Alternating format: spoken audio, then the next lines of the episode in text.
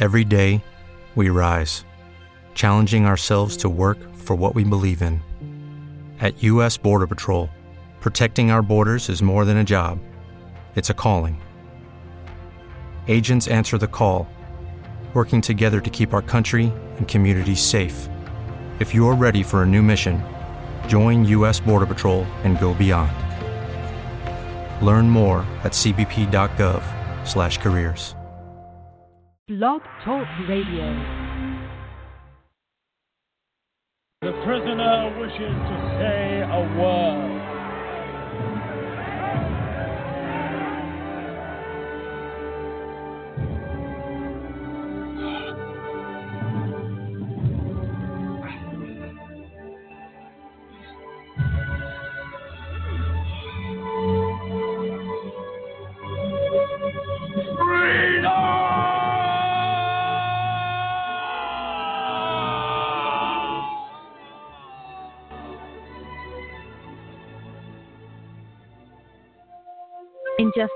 A hours' time, Troy Davis will have a lethal injection that will put an end to his life despite serious doubts whether he even committed the crime.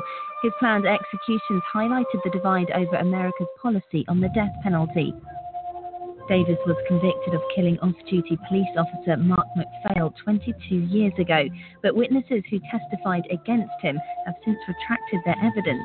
We cannot believe that the Board of Pardons and Paroles is allowing a person to go to his death despite the fact that serious doubts about his guilt remain unresolved. Almost a million people have signed a petition seeking clemency, with supporters including former President Jimmy Carter, Pope Benedict XVI, and Nobel Peace Prize winner Desmond Tutu. Let this be a case that not only highlights the death penalty, but you know, will hopefully be a big part of bringing the death penalty to an end in Georgia. Civil rights activists suggest race played a part in his original conviction, and that death by execution is a step back to the old days of the Deep South. Prosecutors have upheld their decision to go ahead with it tonight, meaning the protesters' vigil could come to an end.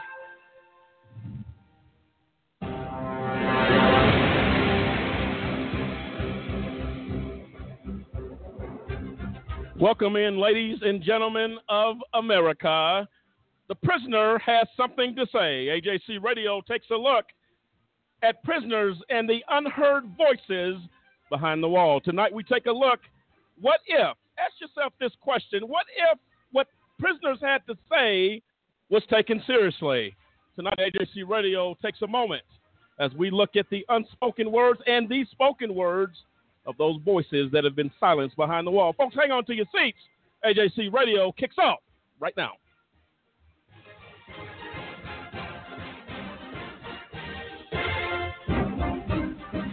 And welcome in. I'm Lamont Banks along with Cliff Stewart, Dennis Merritt, William Williams, and the AJC Radio team. And tonight I'll tell you, this is a humdinger as we take a look at the really our system, our criminal justice system, judges – sentencing judges, you name it, that simply refuse to hear what those who claim their innocence are saying. And perhaps if we could open our minds, uh, perhaps we would have a better system and we would have less crowding in our prisons. It's a major problem. Why have the voices of prisoners gone unheard? And we're going to visit that tonight. Before we go there, our disclaimer we are not attorneys and a just cause does not provide legal advice. Please contact your personal legal advisor for your legal needs. Also, the opinions expressed by callers and guests do not necessarily reflect that of a Just Cause or AJC Radio. As always, we want to thank you for tuning in and choosing to spend a little time with us this evening. And also, Lisa uh, will be joining us uh, remotely tonight, and uh, we're happy about that. So, uh, as we get ready to get into this, Dennis, we talked a little bit uh, uh, just about the silence, the silencing, rather, of about of the situation where people just are not that what they're saying is not even listened to. It's one thing to hear, but if you're not listening, uh, that's a big problem. We're going to be sharing a little bit tonight along uh, some of the statements and sentencing from the IRP6 to include David Banks, uh, Kendrick Barnes, uh, and also Gary Walker. Uh, what they had to say at sentencing was profound. And anybody listening versus hearing would have heard without a shadow of a doubt that these men were innocent, Dennis. And, and this is something that we have to take a look at. Yeah, and I just don't. I, I really uh, just uh, as we were talking earlier. Uh, again, I just don't think no one's listening. Uh, uh, once someone is supposedly convicted, uh, automatically, no matter what they have to say, it, it doesn't matter. And you know, there's so many people that have been exonerated, and you've seen that. I mean, we've had mass exonerations, and that tells you that even though someone's convicted, doesn't always mean that you know, that, that they actually did the crime. Well, you know, and I agree 100% with Dennis saying, you know, it the, the the what we are understanding, what we were initially taught was that they're innocent until proven guilty, and we found that that is not the case anymore. Once they are they are convicted, they have no voice, they have poor representation, and no one cares about, you know, this person pleading for their life and and we've seen we saw record exonerations in in 2015. We're continuing to see them more and more, and it, it's almost constant. People have said, "I remained innocent. I I said that I was innocent. I was not. I did not do what they said that I did. They convicted me. It went on for years. I I maintained my innocence, and no one gave them any kind of credence. So then, after you know two and three decades of sitting in prison wrongfully convicted, now it's proven that yeah, they were not there. They they were not the ones. DNA either exonerated them or some situations or circumstance, and we've seen it more and more in high pro- profile cases. We saw it with Ryan Ferguson. We saw it with uh, uh, Anthony Graves. We see more and more and more where these people that have been wrongfully convicted, they've maintained their innocence from day one, but nobody listened to them at all, and it's it's a tragedy. Absolutely. And then when you finally get someone to listen, I mean, uh, look at the amount of time it takes to exonerate somebody. I mean, I'm talking with DNA evidence, all kinds of evidence. I mean, proof that this person is innocent, but yet it takes decades. Yes. I mean, you know, with the assistance of those, you know, those willing to assist or to help. But it's just amazing how these judges and these prosecutors will do whatever it takes regardless of whether innocence have been proven to keep those people locked well, up. Well, without question. And tonight we're going to be joined by Antoine Day, also a gentleman wrongfully convicted, uh, and he's going to be coming on. It looks like uh, at the top uh, of the next hour. We're going to be joined by Johnnie Lee Savory. Spent 36 years in prison for a crime he did not commit, and I guarantee you he was being vocal that he didn't do it. That's right. Uh, but his voice also went unheard. Why? Uh, uh, why tonight the show is a the prisoner has something to say and the prisoner has a word. We're going to get into that tonight as we dig into the. I mean, this is something very troubling to me. And you have men that have sat on death row, death Wow. row for over 30 years, saying that they didn't do it, and had something not happened, they would have uh, they would have died on death row That's the truth. because someone did not listen, someone did not hear. This is that is uncomprehendable to me. And I said the other day, even though this isn't a death sentence show, uh, the death penalty show rather, that is critical of prisoners' words being silent, nobody listening, people having a preconceived notion of a man's guilt or innocence. As you said, uh, the presumption of innocence, that bus left the station a long time ago. It does not apply. You are guilty if you are arrested. Because I tell you what, if I'm, this is the truth of the matter. If I'm truly innocent until proven guilty, why am I arrested and handcuffed and put in jail? Why do I have to bond out Exactly. of jail? Why do I have to have on my record that I was arrested for something if the presumption of innocence is what you say it is? Doesn't make a lot of sense. If I'm totally innocent, I don't go to jail. I get a citation. You got to appear in court. That's right. Why am I getting locked up? Why am I spending time in jail? Even and I don't have the money to bond out. I'm punished before I'm ever found guilty. We talk about the people that were uh, killed in custody, cops pulling people Yep. over and shooting them. They haven't even been convicted of anything. That's right. That's the truth. What are we doing in with our system? And that's something we're going to visit tonight. This is a a outrage. It's a tragedy. Uh, I met a young man yesterday uh, at the courthouse on some traffic matters, uh, and I'll tell you what. Uh, he told me of a story. He said he was driving down I-25. He's in the middle of traveling. I talked to him before this show. We're going to be doing a show uh, about the targeting of police officers of just everyday people. You know what I mean? And he said he ran a traffic a traffic light. Wasn't aware that he ran a traffic light. The cop pulls him over, slams him in his on his mother's hood of, of, of his mother's car, which was a Lexus. Dented the hood. That's how hard he slammed him into the hood. Then he slammed him into the concrete. On and he said, "Don't resist." And he started reaching for his gun on a traffic stop. And he said, "Man, I heard him talking in the car. I said, man, let's talk." I said, "Hey, I'm Lamont Banks. I just called. Wow. What, talk to me. What's going on?" And when you saw the officer, and again, again, every officer doesn't do that.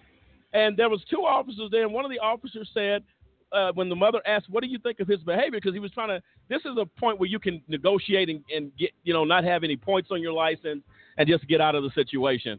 And he walked away, and the lady said, "What do you think of that? Your your friend, your fellow officer, treating my son and me this way?" He said, "There's good cops and there's bad cops." He said, "I'm one of the good ones."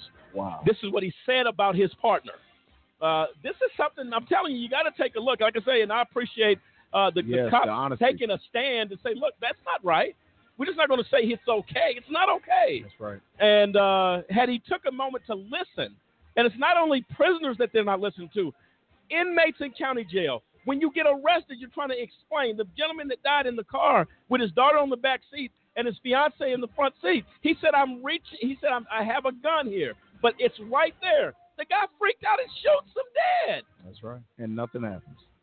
What do you do with that? So when when it tells me the officer's not listening, you're not listening. That ha- this is a major, major uh, point of emphasis that we have to pay attention to, and uh, we're going to definitely do that. Uh, right now, we're coming live from Colorado Springs, 73 degrees, 51 degrees in New York City, Washington D.C. 55, and if you notice, the temperature is definitely dropping as we are days away from November. Can you actually believe that? As the holiday season again gets ready to kick off, Thursday will be our last live show uh, of the year. But we're gonna be, we're gonna put together a compilation, if you will, of shows for the next through the holiday season as folks get together with family and friends, and uh, we're gonna be kicking off 2017 with a bang and some good opportunities. Let's Talk is also going to be kicking off uh, in April.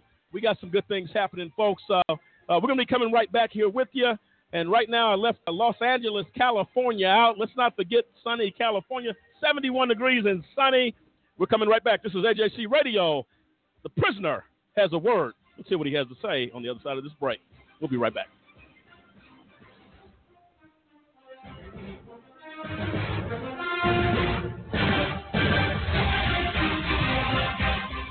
Do you know anyone who's been sent to prison who's innocent? The United States is experiencing record numbers of exonerations in cases where people were wrongfully convicted of crimes they did not commit. If you believe that no one should be sent to prison for crimes they didn't commit, there is something that you can do today. By remembering a just cause with a monthly, annual, or one time donation, you can help in the fight against wrongful convictions. Call a just cause at 855 529 4252 or visit a-justcause.com and click the donate button. A Just Cause is a 501c3. Wrongful convictions are wrong. Let's be the voice of those who can't speak from behind the wall.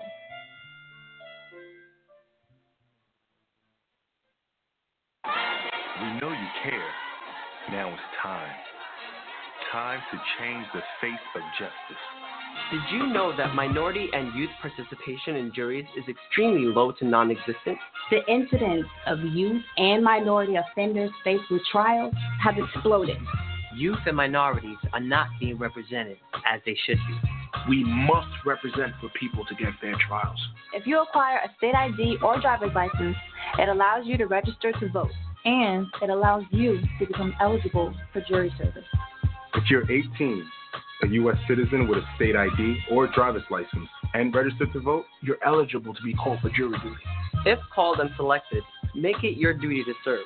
We can't get justice without you. Change. Change. Change. Change the face of justice. Check your local county or state jury service website for further details. Over a million people are sitting in the prisons of America for nonviolent offenses. That's why I'm asking you to join the American Civil Liberties Union and help us in the fight to end mass incarceration. We spend over $80 billion a year incarcerating people. Alternatives to prison, like community service, drug treatment, and rehabilitation, costs less and can turn lives around.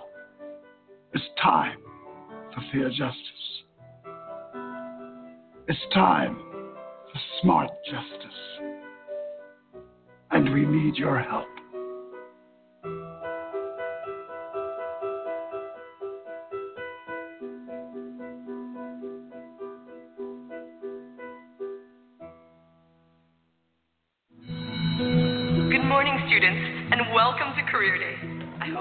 Excited to hear about all the great things you can do when you grow up. Hi everyone, I'm Emily. I'm super excited to introduce my dad because he's my hero. When I was little, my dad was away a lot, but I was okay with that because he was doing this really important work driving ambulances in Iraq. Now he's at home, which is great for me because I get to see him every day now.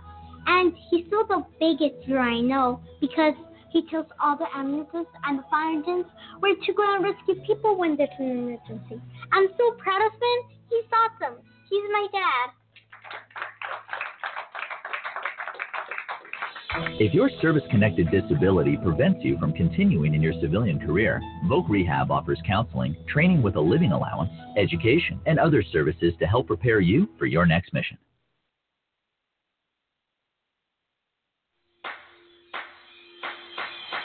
And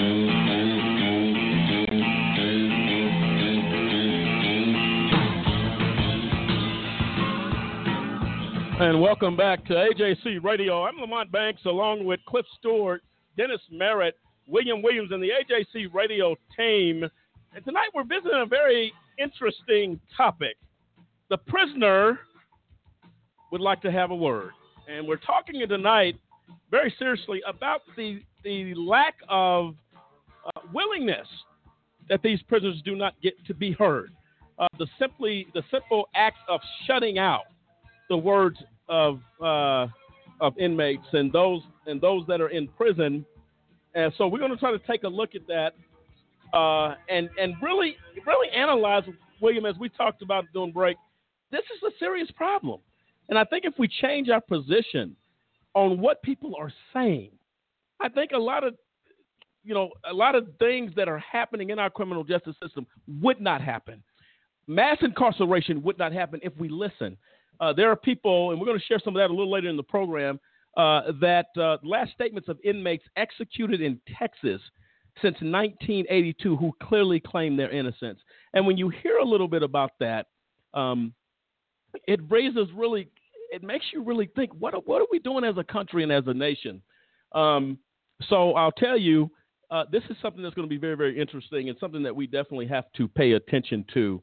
Um, William, your thoughts on that as we get ready to get into this segment? Well, I mean, you know, I really, I think this is such a, a great show to really think about the fact that these people are stereotyped. They're put, you know, and they're basically silenced. They're once once they're convicted, they have no voice, and it's sad. And even the Dennis pointed out before the break, the efforts that are that have that has to take place for them to be exonerated, for their voice to be heard, the organizations behind the, you know, that have to really, you know, a tremendous amount of work to really speak on their behalf because once they're in that system, they're in the system in a cell or whatever, they're basically stifled and Yeah. silenced. They can't, and so it's it's those that are outside they're having to fight for them. No, oh, absolutely. And tonight, this show is dedicated, as all our shows are, to the IRP 6, who definitely have a word. Who are the IRP 6 men? They are Dave Zirpolo, Demetrius Harper, David Banks, Kendrick Barnes, Clinton Stewart, and Gary Walker. And tonight, we'd like to share uh, some of the statements that were made at sentencing on the wrongful conviction of these men. Uh, right now, joining us is Tisha Barnes, uh, who is actually going to read uh, the statement made by her husband, Kendrick Barnes, who was wrongfully convicted. And what he had to say was profound. And Tisha, thank you for joining us tonight and being a part of this. Uh, go ahead and share with our listeners the words of Kendrick Barnes at sentencing. I would just like to say that going through this process, I have had a very unique perspective of the justice system. I sat as a solid defense defendant. I acted as my own attorney. I have been an inmate. And shortly after being released from detainment, I actually sat on a jury. I was going at that jury very disillusioned. I thought that the system was broken, but I was surprised that I saw the system work. I did, and I didn't think it would. What I saw was that there were individuals in that system a judge, a prosecutor, and defense that did their jobs. I saw that judge as a protector of the rights of not only the government, but of the defendants. And I also saw that judge make sure that every piece of evidence was able to get to that jury because I sat there and I watched as a theater, silent, but I saw the process work from a different perspective. I don't think the justice system is broken now, but I do understand that it is a very delicate balance, and it can be knocked off that balance by individuals inside the system that do not fully respect the Constitution and the rights of the citizens who sit before that court, and also that they can do their job without any sort of personal reasons, like just wanting the government to win or whatever. I watched very closely and listened to Piers Morgan when he interviewed Justice Scalia. He seemed very biased, but I heard him say that he could set aside his personal beliefs to do the job. Even though he agreed, he said, I don't agree with everything, but he believes in the Constitution. I don't think I'm done yet. I do believe that the jury could have made a different decision if they had the right to see all the evidence, hear all the witnesses, and then let them make the decision not letting it be orchestrated away from them to get a portion of what they could have seen, I do believe there could have been a different outcome. What I would like to say is that everyone needs to do their jobs, from the court reporter getting all the information to the judge making sure there is a referee, making sure that the rights, my rights, the public rights, that everyone is respected. When that is done, I think the system can work. By the grace of God, I believe I saw these things from a different perspective for a reason. I don't think this is over. I do believe that the wisdom of our forefathers who made this system also understood there could be mistakes and made an appellate court so that someone could take a second look. That is what I'm basically hoping and putting my faith in now. It is in God. And I have put my faith in the system that there are going to be judges who look at this without any sort of bias, not caring who I am, but at what the whole goal of the judicial system is about and what the Constitution is set there for. And I believe I will be exonerated. That is all I would like to say. Thank you. Wow. And thank you. The words of Kendrick Barnes, one of the IRP 6. And I'll tell you right now, folks, wow. This is a man that went through the system. And I would say to Kendrick tonight, the system is absolutely broken. If one man, innocent man, spends a day in jail, the saying says better that a hundred guilty go free than one man spend one one innocent man spend a day in jail that should not be there. Uh, our system is broke, and what what profound words, Dennis? When you hear that, what what goes through you? Well, it was deep. Uh, it, it's kind of saddening. It's sad. It's very saddening uh, to know that he knew he was innocent, and that you know he spoke. I think so eloquently, uh, explaining that you know he understood the justice system and how it should work. He he he actually got to see it work right, and now that he's on the other end of it, you know he's got a judge and a prosecutor, a judge not acting as a referee, a prosecutor uh, withholding evidence, and uh, you know a court reporter uh, that, that's being you know led by you know the judge, and and, and it's it's just sickening to hear that it, it, he really thought that justice would prevail. He really thought that they would eventually do the right thing, but of course, as you said, our system is broke, and they stopped listening. Yes. And this claim and statement by Kendrick Barnes is what he they've said from the beginning. We didn't do anything. That's right. David Banks spoke on an interview regarding exactly the work, what they were doing, how they would. When did they stop listening? They stopped. Nobody listened. And that is something that absolutely cannot be tolerated in our judicial system. Right now, we're going to hear a little bit of that clip from David Banks just talking about what they were doing. But again, he had a word, but nobody wanted to listen. Let's hear what he had to say.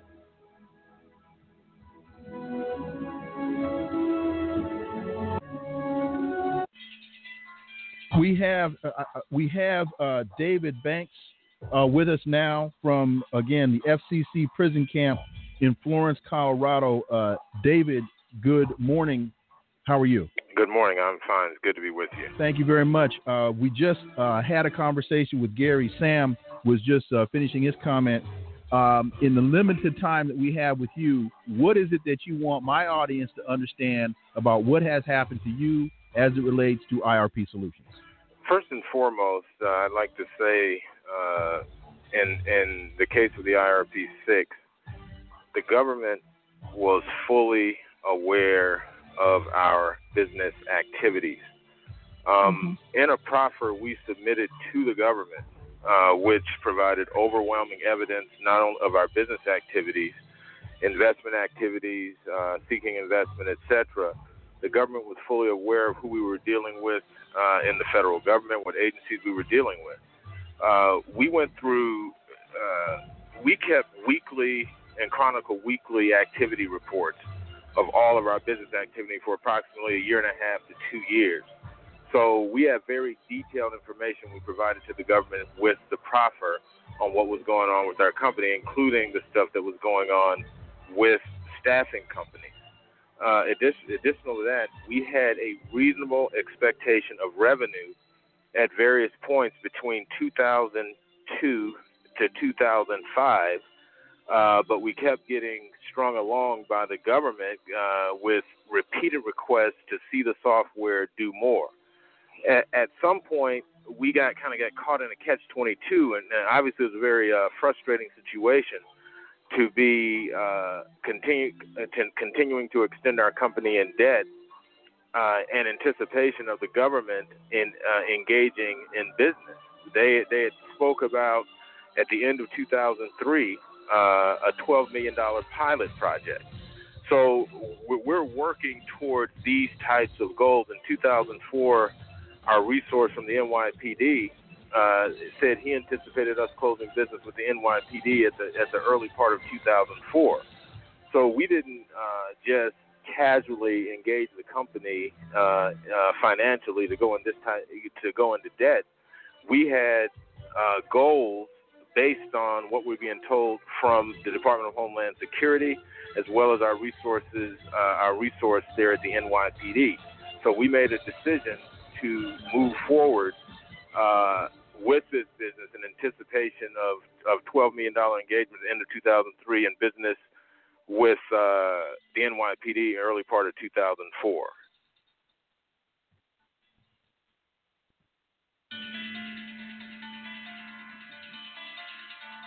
And there you have it, David Banks, one of the IRP6. Uh, Cliff talking very clear uh, to the motive uh, of really uh, embracing the entrepreneur spirit and, and, and conducting business. Yeah, and I mean, it, it, it just goes back to every small business, every every business for that matter, is in business to develop, market, and sell a product. That is what that is what business is. I'm developing this product. If I go in debt doing that, that's fine because at the end of the day, it'll be worth it when I when I make my sale. I'm marketing this product because I believe in it. I believe it's going to fit the purpose for the people that I'm marketing to. And when I sell it, I'll be able to pay my debt, be a viable business, and in the IRP6 case, help to ensure that uh, the country, the United States of America, would never have to endure another terrorist attack on our land. That's what it was about. And just like David said in that clip, the government was fully aware Absolutely. of what was going on. The, the government interviewed Department of Homeland Security. They interviewed the New York Police Department. They interviewed Philadelphia PD. They interviewed Orange County, Florida. They knew exactly what IRP Solutions was doing, and still they said that there's some kind of wrongdoing. This is a debt case. This is a debt collection issue, and the FBI, in their in their own letter to one of the debtors, said this is a civil matter. Take it up civilly. This is about debt. But like you said, my if, when when people, when the federal government quit listening to the defendants, when you have a judge that says, you know, tell them I don't want to deal with that in court. Well, you need to deal with it in court because it's one of the issues that are on the table. When we look at Judge Arguello in one of the hearings pre-trial, where uh, the prosecutor Matthew Kirsch is, is telling the, the, judge, "So what if I got uh, if if I went into their financial accounts? So what if I did it illegally?" It doesn't matter because they don't have any right. And when a judge sits there, like Judge wow. Arguello did, and allows that to happen, and doesn't do anything and allows it to go to trial. I mean, uh, you know as well as I do, when we talk to ish, uh, to members on on Capitol Hill, they said this case should have been thrown out. No judge should have ever, with that statement being made on the record, should never have allowed to that that to move forward. But what it shows is the bias in the system that you have corrupt judges, you have corrupt prosecutors, and when they quit listening to what the defendant has to say about why they're there, then your whole tenet of uh, innocent till proven guilty is out the window. It means um, nothing. No, absolutely. And we're going to hear a little bit for, about, uh, actually, from me, uh, David Banks' statement at sentencing, and it's it's lengthy. We may break it up over three parts, but I'll tell you, uh, I'm going to start a little bit of it uh, right now, and it says it says here very clearly. The court states, Mr. Banks, do you wish to make a statement to me on your own behalf before I impose sentence? We're going to get to that statement uh, a little bit later. Uh, these are the words of David Banks, one of the IRP6. Absolutely, Your Honor. I want to start by saying something. This is somewhat of a tragic situation, and just don't know what to really believe because a jury came back with a verdict of guilty. I have heard all of this stuff read. I have heard almost a type of attitude from Mr. Kirsch. He is the prosecutor in the case. You hear all of this, and you just are saying, I am listening to everything that is being said about what I did and what we did. And then I hear the remorse argument. I cannot stress enough, and I don't think anybody in this courtroom, if they had a child, if they if they had anything, they knew their child didn't go out to commit a crime, they would tell them to admit that you committed a crime. Irrespective of what the whole world would say, I know what is in my heart. I know what was in my heart, and there was no scheme anywhere. When I was younger, my friends used to want to go out and do a lot of dirt. I had a common saying I'm not going to jail for anybody. I always brought myself with my own car, and I would leave in case somebody wants to go start committing a crime. David Banks does not commit crimes. David Banks does not go into anything thinking about a crime. I wrote a few things down here I would like to just read. I won't be with you too long, Your Honor, but I think it is important for me to say a few things. It is absolutely inconceivable that me, my brothers, my five other defendants with no criminal history woke up one day and will say, This is a great way to continue to get money. See, I know what didn't happen. That they know that didn't happen, and we know in our heart, God knows that did not happen. It just simply did not happen. Now, in 1999 or 2000, that time frame, I worked for a company called LSI Logic, a semiconductor company. My salary was somewhere around 110,000. That was back then, plus like a 10% bonus it is inconceivable that, okay, oh, by the way, guys, let's get together. Let's continue to engage in some criminal conspiracy. Oh, by the way, you're going to take a chance on going to jail, and I'm going to sit back and take that risk and then say I'm going to get compensated. I would have much rather just worked a normal job. This was not about a scheme. This was about 100% internal and strong belief of what we had developed. Everybody around here saying, well, it is. No, we have law enforcement professionals they would not be forthcoming. That was unfortunately what we were told about this software. We originally set up meetings. We met in Washington, D.C. with Ben Nighthorse Campbell to tell him about the software. He is the one that referred us to the FBI. That is how the agents came about. We went through all these sorts of evolutions. Next, we say, okay, let's hire some FBI agents, consult them, and bring them in as a part of the scheme. Who does that? Who does that? And we're gonna we're gonna pick up the rest of what David said. When you hear David's words, Uh, Dennis, I mean, this is this is somebody needs to listen. And as you can see, no one was listening because listen to that. I mean, it was so straightforward. Again, why would I hire FBI agents in on a so-called scheme? It just doesn't make sense. And I can understand as you read that how he must have felt. The the, the nerve of you yeah. to call me a criminal when all my life I've done nothing but try to do the best. And I truly believe that there was no one that judge was not absolutely. Now, what what I wanted to talk about is when she says, "Mr. Banks, do you have something to say on your behalf before I impose sentencing?" Now, the statement says, "What you say may influence me." Exactly.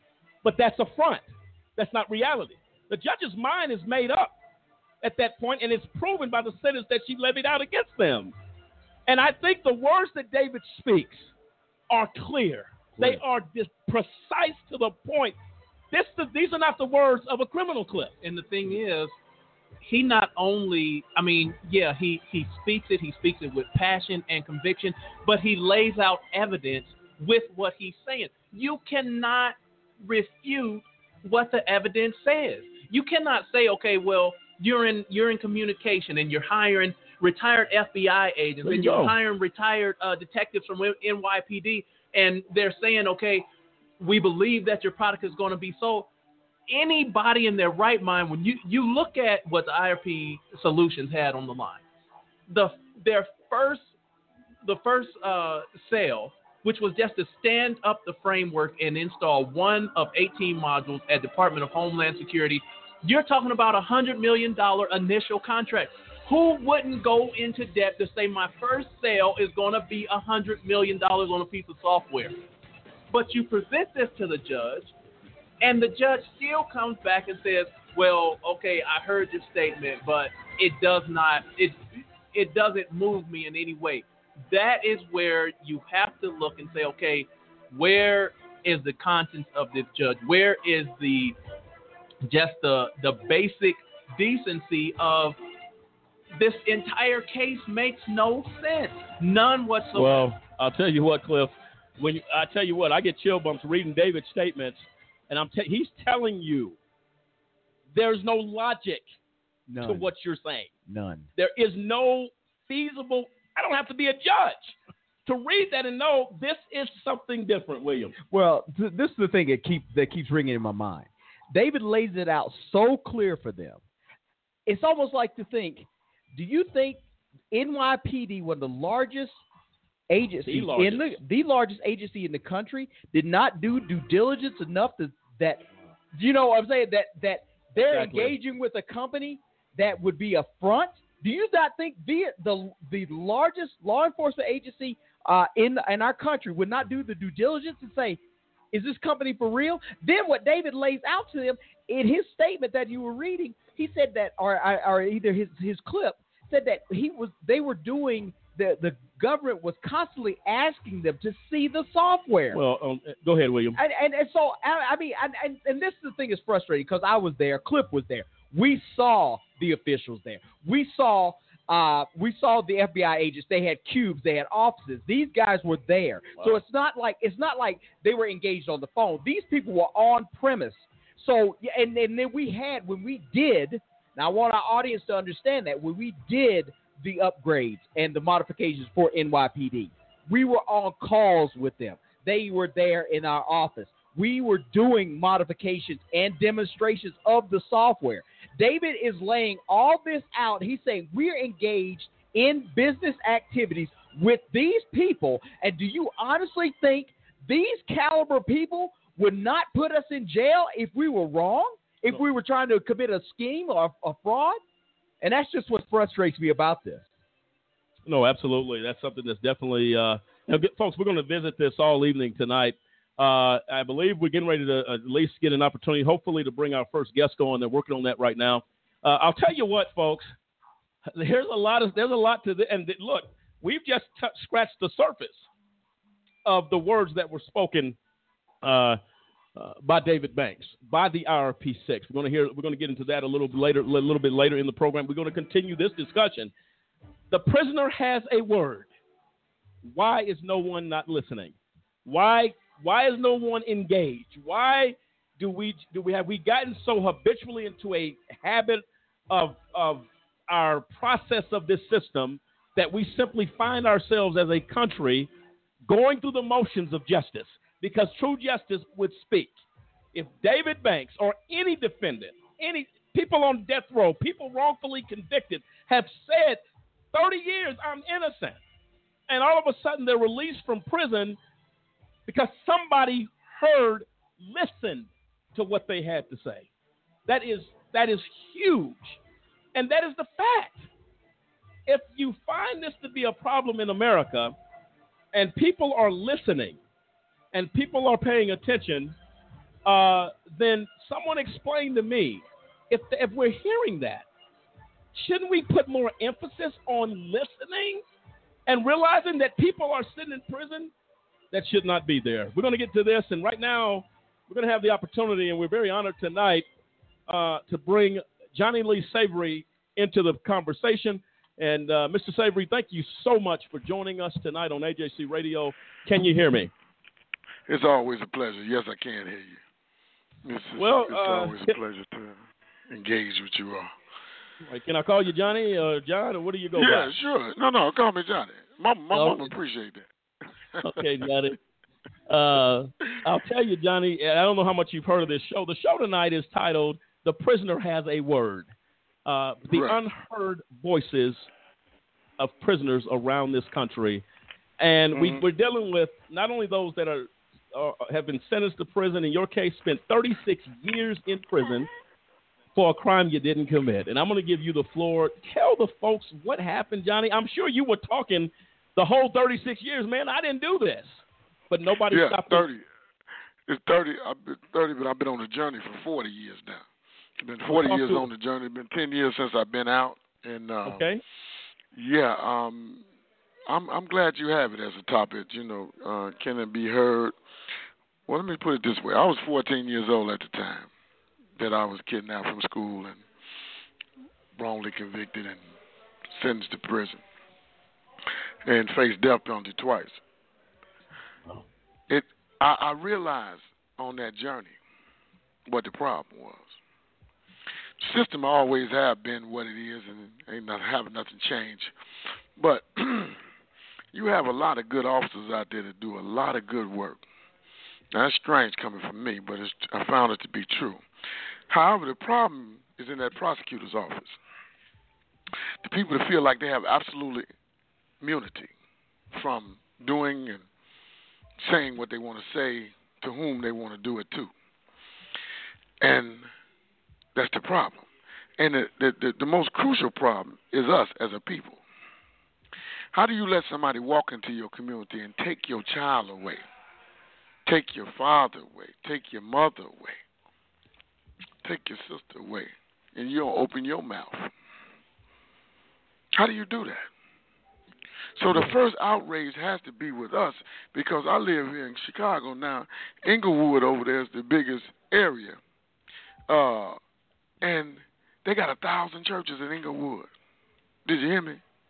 I did. One thousand churches in Englewood. That's what they have. But yet Englewood ain't got no voice. Wow. The imaginary chains on the brain and, and been placed there. Not only we always say it's the white man's fault, but the last time I checked, let me give you some good examples. Yeah. yeah. I assume I assume they are. I don't I don't know for sure. I assume. Um, yes, ma'am. Um, give you a case in point. Okay. God, this hurts so bad. It's the crime that's going on up here. Honest to God, it's 30 to 40 shootings every weekend. We have 3,000 people shot. It's more than Iraq and Iran going on right now.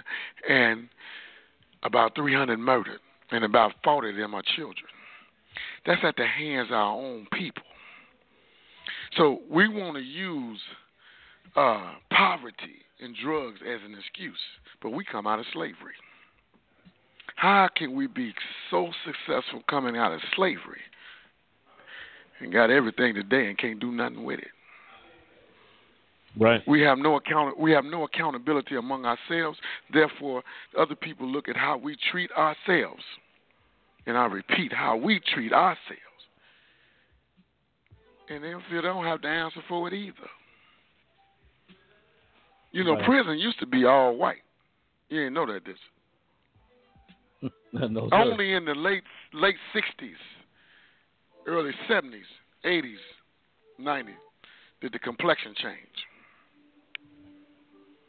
Now people want to say, you know, it's the new uh, plantation, free labor. Yeah, they got something to do with it. But what happened to us?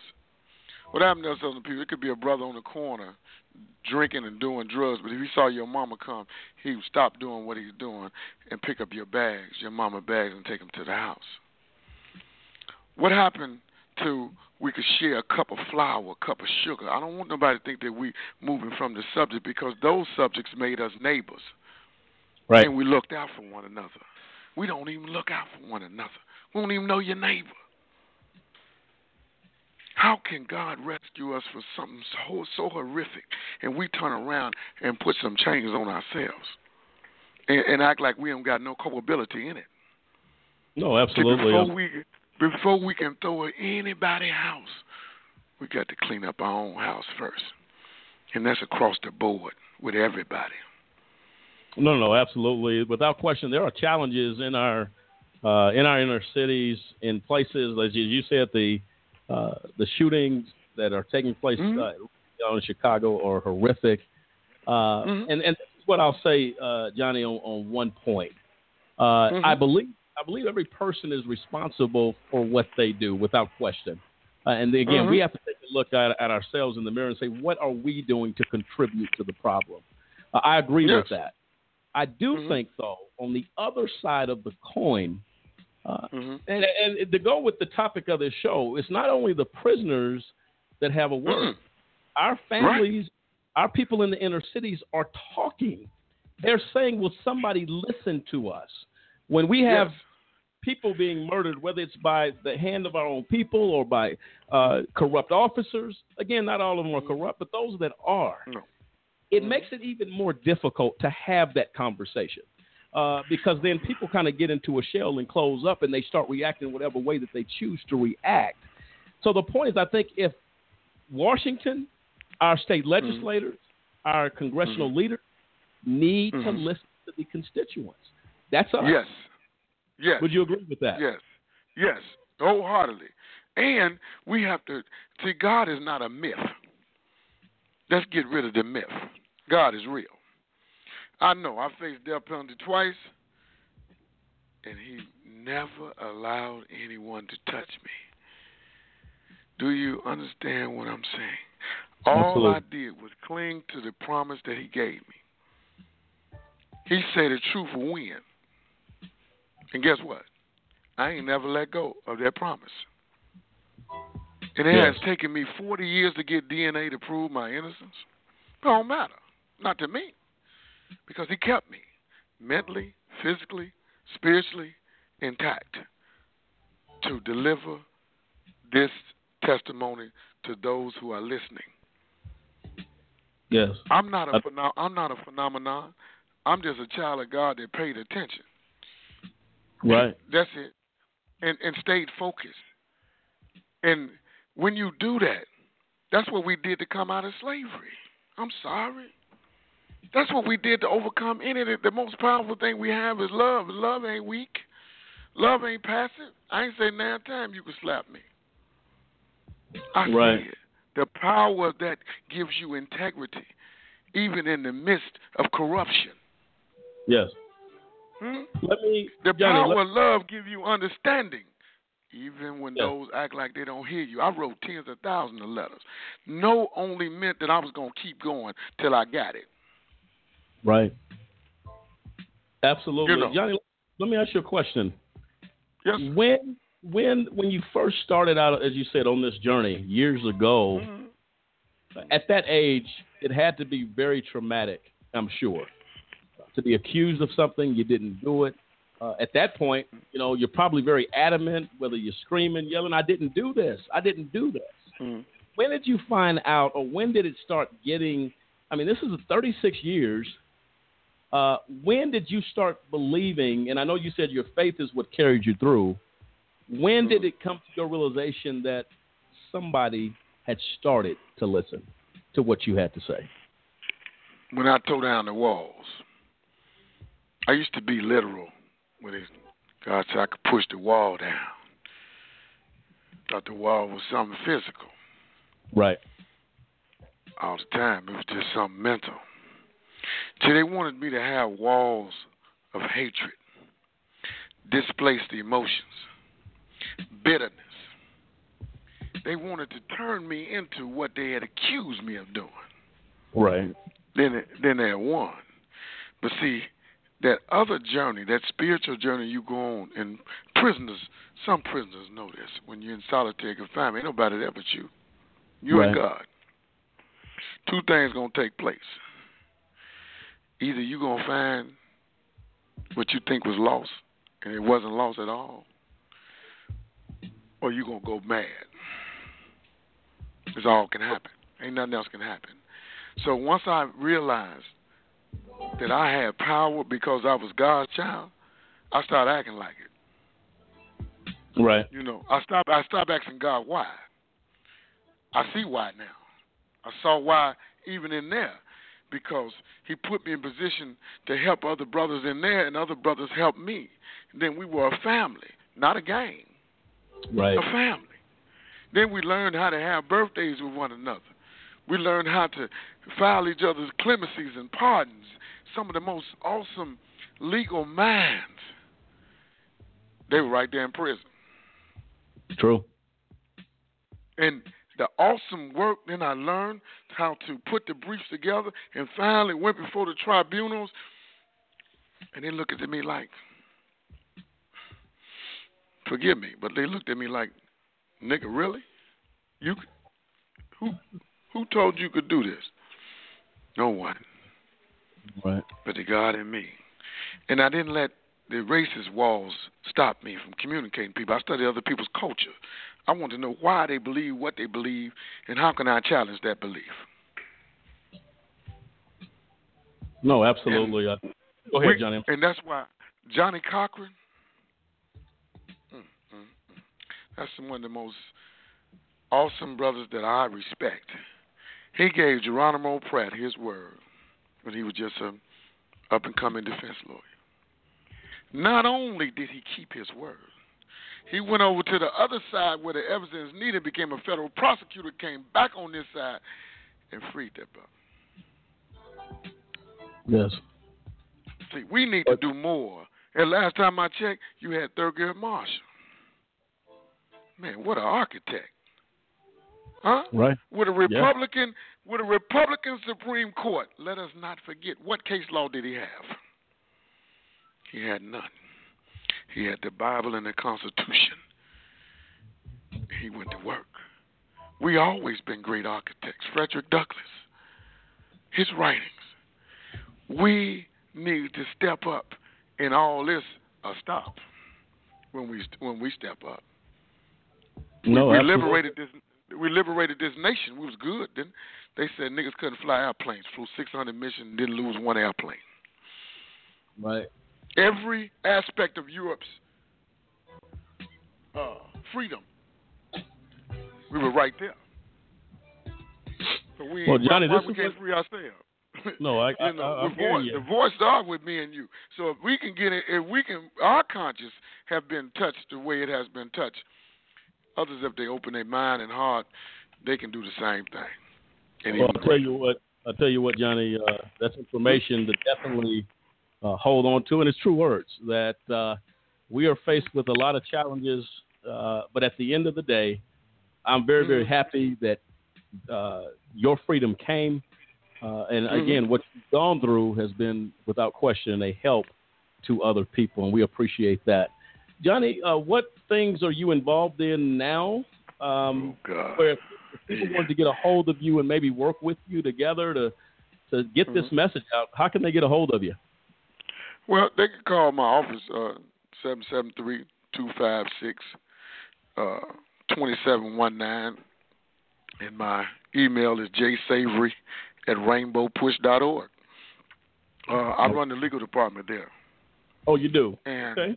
yeah, and um, oh God, I don't, I don't know how many people. I, I, I guess plus fifty. I have brought here to tell their story because the uniqueness about this organization is that every Saturday, thirty states and twenty countries get to see you.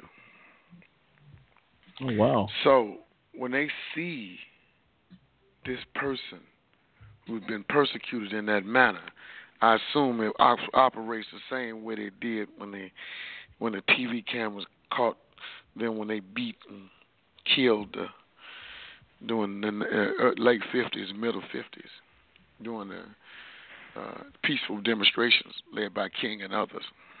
Yes. And you know that's why it ain't racist with me because I mean it, it's in there. I just want to give people understanding about Kent College back then. They killed them white students. I want to give people understanding. Three white boys that went to Mississippi. They killed them. I don't give people on a greater understanding about it. One, they say, can they stand by that and call him my brother, John Brown? Abolitionists. People have sacrificed their whole life. This ain't about black and white. This is about your principles, your beliefs. Either you believe in truth and justice or you don't. Oh, absolutely. and if you don't, that's a that's a that's a problem. And you're right. No matter if the man is guilty or innocent. Matter of fact, let's be honest. Guilty people go free quicker than someone innocent. That's true. Uh, That's guilty people, when they come home, they have reentry. Innocent people come home, you know what they got? Nothing. Hmm. They have no programs they can walk into. They have no housing they can walk into. They don't have anything. So my fight right now is to change that Deal. through every referendum in this country. And I look forward to working with you all to help change that. Because I ask myself, where's black media in this situation? Where are they? We have Yeah. hundreds of thousands of black periodicals or more, tens of thousands. Why ain't the story in at least one of them every every week, every month? I wrote to all the top black organizations in the country. You know what I got? Nothing. Hmm. The very organization that I work for right now, I wrote.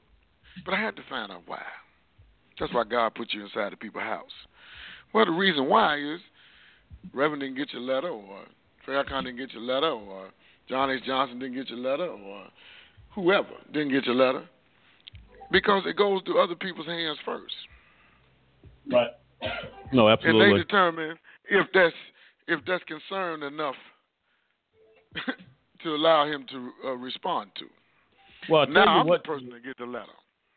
Well, I'll tell you what, Johnnie. Uh, we definitely are open to working with you uh, on any Yeah. initiative that you have. If we need to get a message out uh, to our listeners around the country and around the world of what you're doing, you always have a platform here at AJC Radio and a friend Oh, I know that.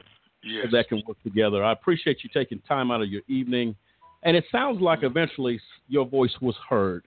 And that's Oh, yes, it was. As we talk about tonight, that Yeah. people have things to say, uh, but the perseverance that it takes to get your word heard. Sometimes Yes. it takes. Sometimes it ain't immediate, but you have to stay at it. No. And you strike me as the type that knew exactly that. I'm not going to give up. And I'll tell you what, if patience is not uh, instilled in you after 36 years, and to talk as you do of fighting this fight, uh, our hats off to you here at AJC Radio. We appreciate you joining us tonight. Yes, and I appreciate you all have me. And I want to let everybody know this here. God gonna go as far as you go. If you show up, He'll show out. And there's plenty of people listening. You Yes. just have to you just have to stay the course and reach them. And they're not far away. And it's people right there, and, and it's, it's guards there. We really want to tell the truth. A good example is Hurricane, right quick. If it wasn't for the lieutenant, the book wouldn't have never got out Right. possibly killed him inside of there. So let's know that, that sometime the people standing next to you might look racist, might look halfway crazy, but you never know what their heart look like until you reach out and touch it. Okay, we appreciate it, Johnnie. Thank you so All much right. for your words. Yeah. Uh, I'll tell you what, we're Always. taking the heart tonight, and uh, definitely call us. Uh, I'm going to get a hold of you offline uh, so you have my personal information to reach me. Our, our thoughts and prayers are with you as you continue this fight for justice. We appreciate it. Thank you. All right. Good night. Have a good evening. Okay, there you have it. Uh, Johnnie Lee Savory, uh, direct to the point. Uh, man's life has been affected tremendously uh, by what he went through. And uh, on the other side of the break, uh, our, our next uh, guest joining us, Antoine Day, uh, another one uh, wrongfully convicted. He had something to say. We're going to hear his story on the other side of this break. This is AJC Radio, bringing the message of justice all around the world. Tonight's topic the prisoner has a word. It's time that we listen up. We'll be right back.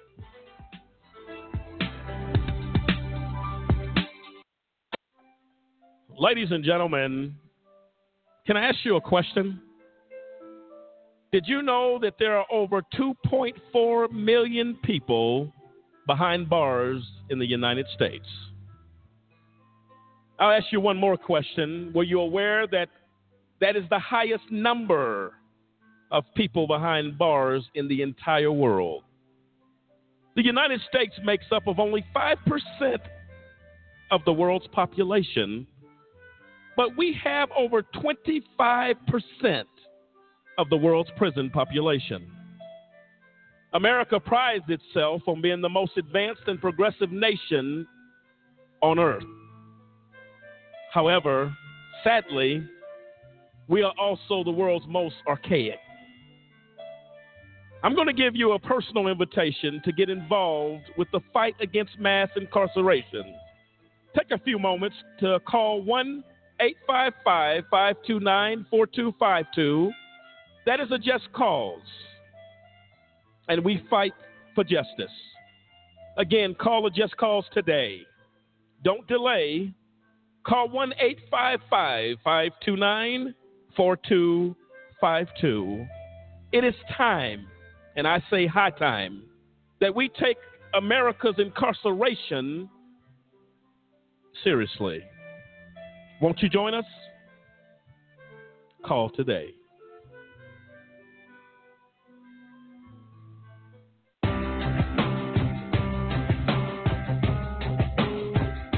How often does our justice system get it wrong, convicting innocent people of crimes they did not commit? A new project by the University of Michigan Law School and the Center for Wrongful Convictions at Northwestern University School of Law tries to answer that question. In the last 23 years, more than 2,000 people have been convicted of serious crimes and later exonerated, according to the National Registry of Exonerations. By far, the largest segment was almost 1,200 defendants falsely convicted because of large scale patterns of police corruption, generally in drug and gun cases. Of the remaining 873 defendants exonerated, nearly half were wrongly convicted of murder, and of that group, 101 were sentenced to death. On average, it took more than 11 years for a conviction to be set aside. Why does the justice system get it wrong? In homicides, the biggest problem is perjury and false accusation, most often by supposed eyewitnesses. False convictions in adult rape cases are primarily based on mistakes by eyewitnesses, while false convictions in child sex abuse cases are often for fabricated crimes that never occurred. 2,000 exonerations may seem small in a nation with more than 2.3 million people behind bars, but there are far more false convictions than the report contains. Most false convictions are never formally challenged, and those convictions that are successfully overturned receive little or no attention from the media, according to the report's authors.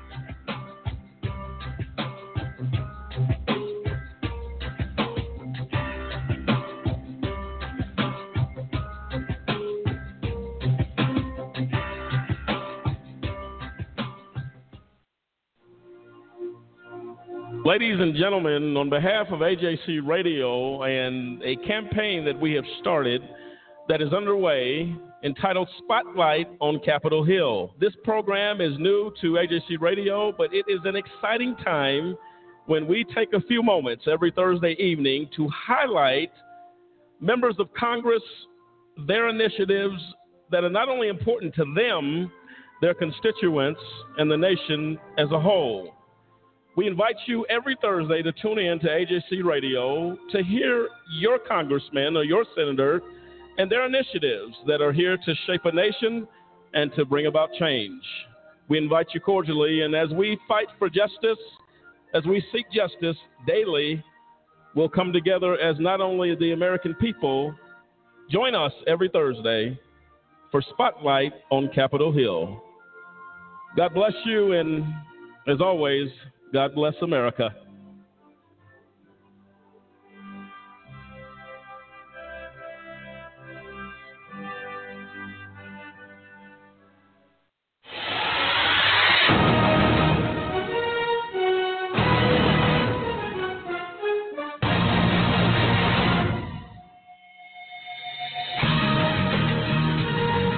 And welcome back into AJC Radio. Spotlight on, excuse me, not Spotlight on Capitol Hill. AJC Radio, where we bring the message of justice all around the world. And tonight we've had the privilege uh, of talking about the words of prisoners and the fact that their words are not heard. People are not listening. Not only the inmates in county jail, people when they're first arrested saying, I didn't do it, but we're not listening to the prisoners who sat in prison, and Johnnie Lee Savory, 36 years in prison before somebody started to listen. A wrongful conviction. And uh, I tell you what, uh, that is something uh, that we definitely need to pay attention to. Uh, I'll tell you what, he's he's uh, definitely uh, direct and spoken to the point, very informative of what's happened personally with him, Dennis, in his life is is monumental here. Oh yeah, definitely. I mean, he he he, he told us a lot of good things in reference to you know, not just you know those that are immediately involved with you listening, but you know, family members, uh, the community, you know, everybody. You know, no one's listening. You know, it, it takes. It, it's sad that someone would be in prison for 36 years, 30 years, 36 years, and right. and wow, because of his, you know, his his his push to make it happen, to make people listen, pretty much, you know, That's awesome. and that's what he did. Uh, so that's awesome. But Yeah. because someone listened, he escaped death row twice. Wow. Can you imagine that? And we're going to get into that a little bit more. Joining us now, Antoine Day, wrongfully convicted. Uh, he was a musician, but his life changed. You know, September 1st, 1990, his life began to change. And tonight, joining us is Anton Antoine Day. Are you there, sir? Are you there, sir? I'm here. Okay. Uh, thank here. you so Can much you hear me? Yeah, I can hear you. Thank you so much for taking time out of your evening uh, to be with us. Oh, thank you we- for having me. No, we appreciate that. And uh, give me one moment. Uh, looks like we- we're trying to clear up some technical uh, sounds that we have right now. Um, okay. And are you are you are you sitting next to where we're playing, uh, Antoine? To the to the phone? I mean to the uh, internet, wherever's the, the, it's coming through. No, no, no. I'm I'm on my phone. I'm I'm nowhere near internet, radio, Oh, or are you- anything else. Okay. Are you um are you on speaker? Are you on speaker? No, no. I have you to my ear. I don't want to miss nothing. Okay, no, Okay. no, no worries on that. We're trying to clear up some technical uh, sounds that we're having right now, and if if we if you hear us doing that, we're just trying to make sure our listeners are not hearing uh, a slight delay that we have right now. Okay, good, good, good. Okay, I'm gonna I'm gonna let you uh, go ahead, uh, Antoine.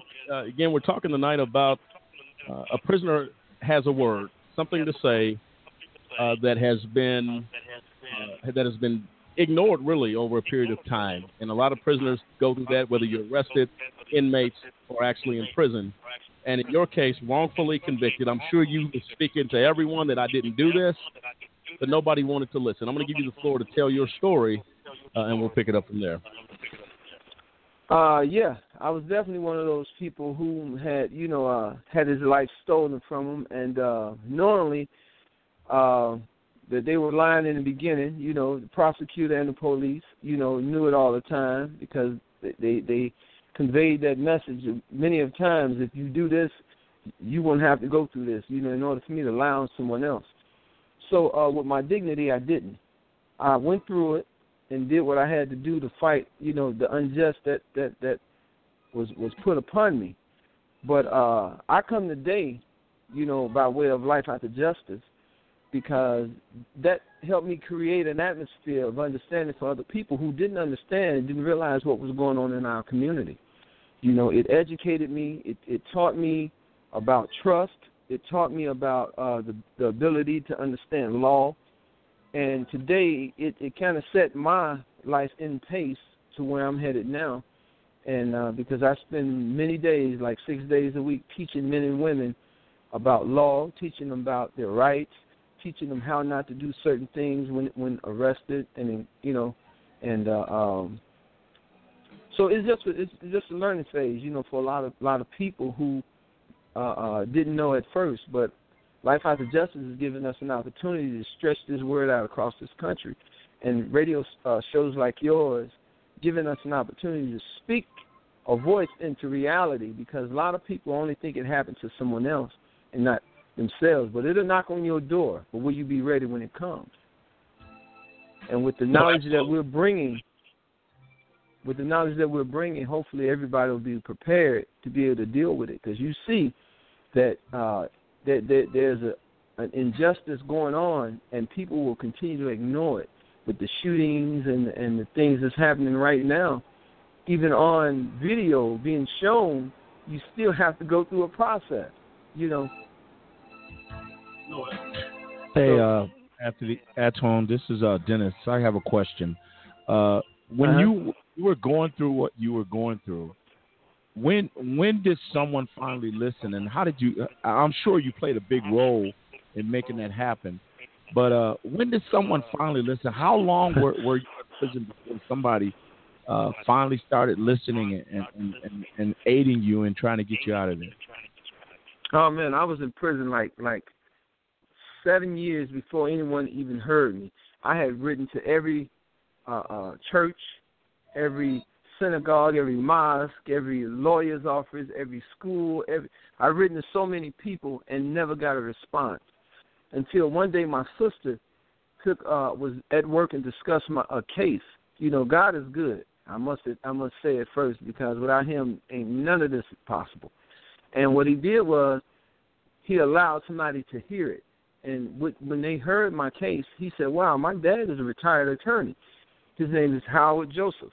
My dad is a retired attorney, so maybe he, I'll let him look at it." So my sister took my case to work, gave it to him. He gave it to his father, and one day his dad just showed up and said, "Hey, I'm your new attorney."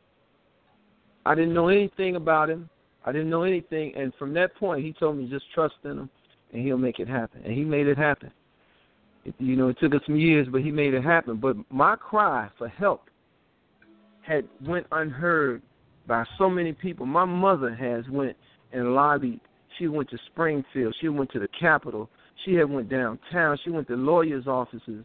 They wanted her to to put her house up and and, and everything she ever had just to you know just to take it and and really put no effort in trying to help me you know uh, uh expose this injustice that was being done to me you know so it was about people just neglecting people only because it's the way the system ran it the way the system allowed it to happen No, absolutely, Antoine. And what I see here uh, in May 2002, uh, that's when a uh, uh, judge uh, said that your attorney did not represent you well. Um, and basically, he became a Cook County Circuit Court judge. yeah. How does he get the, uh, the Wow. position of a judge and he failed you in the process of due process, which ultimately led to your freedom?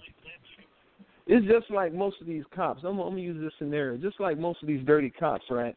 You play inside the system so long they owe you. So even at though you fail at being who you say you were gonna be, they're gonna promote you just on a good old boy uh, situation. So they promoted him and put, made him a judge, kind of like to keep him quiet, because a lot of things that he was a part of was beginning to be exposed, and they really didn't want things to come out. So yeah, they put him in a judge position. This man was now making decisions for people's lives when at first he didn't know how to even help somebody to make the right decisions. I don't understand how the system has been this raggedy for so long, you know, and and and and we talk about the 13th Amendment. If we look at the, the movie The 13th, we mm-hmm. can see this corruption taking place all through those years. Johnnie Savory ain't the only brother that happened to. I know Johnnie Savory, and that brother heart is so good and pure, you know, and he stands up and fights for everybody behind him. The ones that that that did this wrong to us are not fighting; they're hiding now. They're turning into our politicians. They're turning to our, our, our, our trusted officials that we trust so much because we don't expose them. You know, we're not exposing them for what they really have done to a community of people to to keep you in the destructive mode. You know, but I, I I'm a you know I come from a praying mother and father and family, and and that prayer is what pushed me forward to keep me strong and not let me lose my my my my myself inside those walls, inside the you know the, those crypts. So how I got home was I had somebody who had a heart and that wanted to help, and he helped and he didn't charge me a dime, didn't ask wow. me for a penny you know, and he he gave his all and he turned his case around. We already knew that this lawyer knew nothing, you know. The judge was corrupt, and here go another piece for you for for for what's going on. The judge that that heard my case was suspended from the bench because he withheld evidence on the El Rukns. So they were putting black men in front of this judge who had a vendetta against whomever he thought was a black gangbanger. You know, I was a musician. They they they lobbied and said I was a gang banger. So they had a special gang a prosecutor in there to prosecute me. The judge was a special judge who prosecuted gang members, and and it was like it wasn't no win. You know, right. it wasn't no win. And and so they allowed this man to stay on the bench, even though we complained about it. They allowed this man to stay on the bench, and and and and hear these cases knowing that he is already convicted in the federal courts. I don't understand how this happens, but it happens every day. You know, and our legislature, our legislators are allowing it to happen. Our politicians are, are having a way with us. They're having a way with us. This is just a modern day slavery, and everybody's invested in it. Hey, Antoine, this you know, is William. I had a quick question for you. I, am listening to you. I listened to Johnnie's, uh, you know, story as well, and it seems like the, the ongoing theme of, of no accountability by the prosecutors and the judges is just continuing to grow more and more. And I just wanted to get your thoughts on that. I mean, you're touching on a little bit about that about the judge, but I just wanted to you to talk about it. I wanted to get your thoughts. Antoine, before you do that, uh, can you adjust mm-hmm. the volume on your phone for me? Turn it down a couple of notches. Okay. the okay. issue here. Okay. We want nothing missed here in this uh, conversation. Okay, is that better? Let's see. Is it? Yes. Yes. Go ahead. Is that better? Yeah, I believe that, I believe that fixes it. No, okay. it's still okay. What we're having is a little bit of a delay, so don't. It's not again. Don't worry about that. We're just trying to make sure that our listeners can hear precisely what we're talking about. We got an echo once we okay. brought you in line. Maybe the line itself. I don't know. Um, okay. Well, I've, I've cut it down for far as it, it will go. Yeah, and you can still hear us. Yeah, I can still hear you guys. Yeah. Okay. And you don't happen to have a landline there, do you? I don't. okay, so gonna, That's a dinosaur around here. yeah. So no, no, worries. We're just going to try to get through it. I want to make sure that, and, and it, ironically, when you're talking and telling your story, which I think is, is amazing, we don't have an echo, but we're having it from the host uh, here where we're hearing that delayed echo. So we want to make sure our listeners are not uncomfortable okay. with that. Uh, if you want to go okay, ahead, and I apologize. No, no, no. It's not your fault. So, do you want to uh, address uh, William's question? Uh, what was the question again? Let me hear one more time. It was just, you know, I was just thinking about. Uh, I wanted to get your thoughts on the basically the prosecutor and the judges being, you know, not held accountable, and how that is. It's, it seems to be more and more the theme that basically, like you said, your judge withheld evidence, um, and so I just wanted to get your thoughts.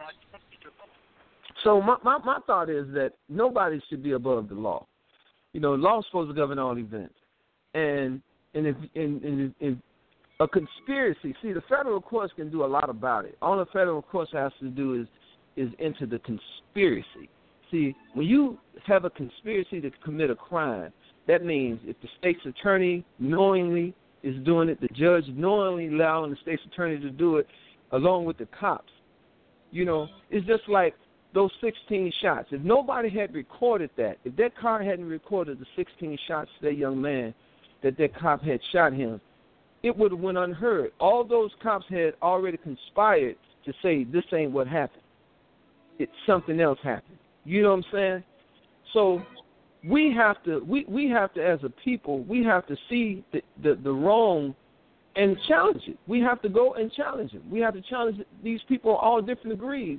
You know, uh, uh, of knowing that they're they're, they're going going to keep and continue to do and break the law. Judges should be held accountable. Prosecuting mis prosecutor misconduct, I think I'm saying that right. Prosecutorial misconduct should be held on all three levels. Mm-hmm. On on the judge, the state's attorney, and the police. Should none of them be exempt? Should none of them be allowed to break the law? But see, until we change, and I, I thought as a president that Barack Obama would have did more to bring attention to the injustice in the courtrooms. Because if you, again, I go back to 13th Amendment. If you go back and look at the at the film, it takes you all the way back to the 60s. And past that, if you go into when slavery was supposed so-called abolished, you know, when they set these laws up, creating room for us to fail, for people to hide their hand, you know, to do what they did to us and hide, and their hand, and, and exactly what they're doing to us right now you know, the, the the mental illness that that guys are suffering right now, the states should be held accountable. The judges should be held accountable. You know, they should be taxed for what they're doing, and they're not. No, absolutely. Um, you, you can't have a double standard in the judicial system. I called it uh, unequal justice in America. You have two types of justice systems. Uh, you got one for mm-hmm. the white America. You got one for the rich, just us, and then you got the blacks, and you got the minorities. Yeah, you got one for just us. Yeah. Of that injustice, and I think what you say, Antoine, is is profound. Um, when did you come to come to grips with the fact that somebody had honestly started listening to you as as we talk about uh, you like you said your words were unheard nobody wanted to even hear uh, no no one wanted to even to even hear it and and and, and, and I'm gonna tell you something else, man, that, that goes on. See, and, and and we talked about it because life after justice, we fight on all levels. We fight on, on, on the uh, uh, post traumatic stress syndrome. We fight for that. We fight for injustice in these courtrooms. We're fighting for the arrest, the the improper arrest that's made, the identification. You know, all of these things we we, we have been fighting for, and uh, um, really if we don't come together as a community, you know, as a community, we, we're a wronged community. And if the, the not just the wrongfully incarcerated, but incarcerated people itself, if if the if the incarcerated people movement don't expand itself into all fields, we're going to be in so much trouble because they're blocking things with political uh, uh, uh, nonsense. Everybody's trying to get voted. You know, you look at Hillary Clinton, you look at all these people came before, and you say, wow, what options do we have? How do we fight this fight where nobody wants to hear us? You know, what what fight do we have when when the education is for one is not in the grammar schools, it's not in the high schools, and it's not in the colleges. So what's being promoted is prisons. Prisons is a big business. Well, I'll tell you what, Antoine, there are some uh, on the optimistic side of that argument uh, there seems to be, in our dealings with members on Capitol Hill, uh, some efforts are being made to really address mass incarceration. Uh, why and how did mass incarceration start? I believe it's my thoughts uh, that the prisoners are not being heard. Those that are arrested are not being heard. That I'm not guilty. And as you, as as uh, Mr. Savory pointed to, problem in the prosecutor's office who decides to prosecute these cases, they definitely have gone deaf to the words of yeah. those that uh, need to be heard. So, Antoine, uh, we're going to come back and give you some closing remarks here. We're going to take a break. I want to let people know how they can get a hold of you. I see that you are involved definitely with the reentry, uh, the prison uh-huh. reentry Howard Area Community Center, Employment Resource Center. Uh, we're going to be doing a well, show. Well, I'm, I'm sorry. okay. Well, I'm I'm also at at, at, Better Boys and Girls Family Services, Good deal. and uh, I'm I'm doing I'm I'm working there now with with a community just like Howard Area Community Center. Yes, sir. Okay, well, what I'm going to do, I'm going to give you an opportunity to give our listeners your uh, contact information, give your closing Okay. remarks of how we fix this problem. We're going to be back on the other side of the break. And uh, and I think our listeners are definitely enjoying this conversation. We'll be back here on AJC Radio with Antoine Day, a gentleman making an impact. And his voice is being heard now. We'll be right back.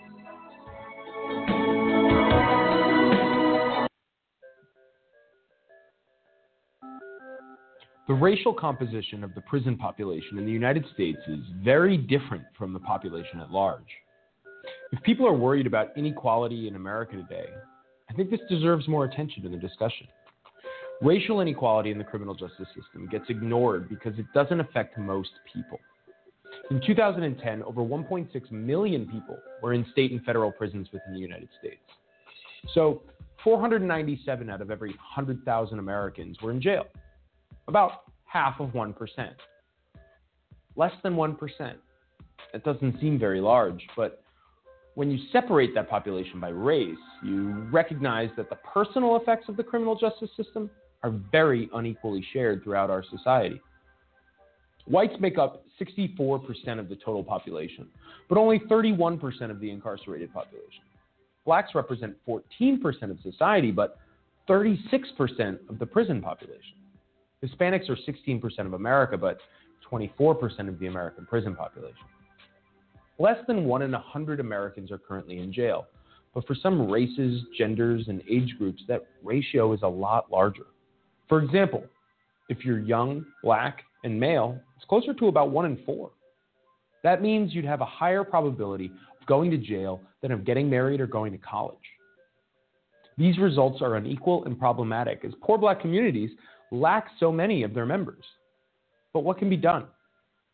The causes of this trend are undoubtedly complicated and multi causal. But there is reason to suggest that part of the blame is our criminal justice system itself. In the ways police officers enforce laws, in the ways that laws are written and prosecuted, and more. In many cases, it is not overt racism by individual actors. Many police officers, prosecutors, and judges are undoubtedly trying to be fair and trying to do the right thing. But economics can explain how unequal enforcement of the criminal law happens anyway. This is because the political and bureaucratic structure of the criminal justice system creates perverse incentives. The formal laws surrounding drug prohibition, for example, are written as if to be colorblind. But people with different levels of wealth face different costs and benefits to participating in the drug trade. Different groups consume different drugs at different rates. And lastly, those groups are politically represented in very different quantities. Thus, they are arrested and incarcerated at very different rates. How could minority groups hope to use the political process to fix inequality when they are systematically over incarcerated and disenfranchised? Despite noble intentions, politics often does not affect the basic incentives of costs and benefits faced by political or citizen actors. We might need a new approach to social change if we are going to address these problems. We definitely need more study into the causes of inequality, and we should admit that radical changes might be both necessary and preferable to the status quo.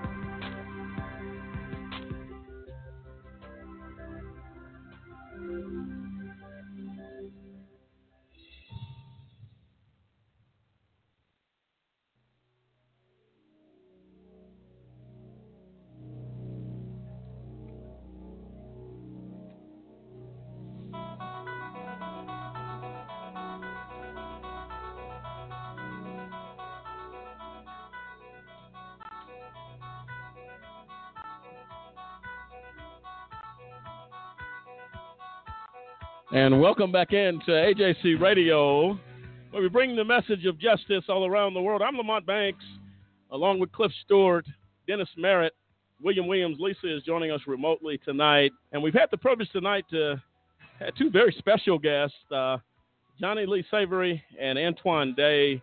And with us right now is Antoine, Day. We appreciate you joining us, Antoine. And uh, your your words are profound. I'm going to give you an opportunity to tell folks how they can get a hold of you and let you know that you have a friend and an ally at AJC Radio as we continue together on this journey to seek justice. Um, oh, tell yeah. the folks get a hold of you, and uh, we appreciate you joining us tonight. Oh yeah, and, and let me say I really appreciate you guys for having me, for having this this this panel of discussions that we don't have often enough. Uh, I hope you guys uh, get picked up by a major station, and God bless you. You know, with all the things you need to get this word out. But uh, uh, me and my partner Jared Adams here at, at Life After Justice, you're able to reach us at lifeafterjustice at gmail.com. Life After Justice at gmail.com. Okay, and uh, thank you, And- Antoine. and- Go ahead. I'm sorry. Oh, and, and, and, and really, if you guys want to make some changes in the world, you have to get involved.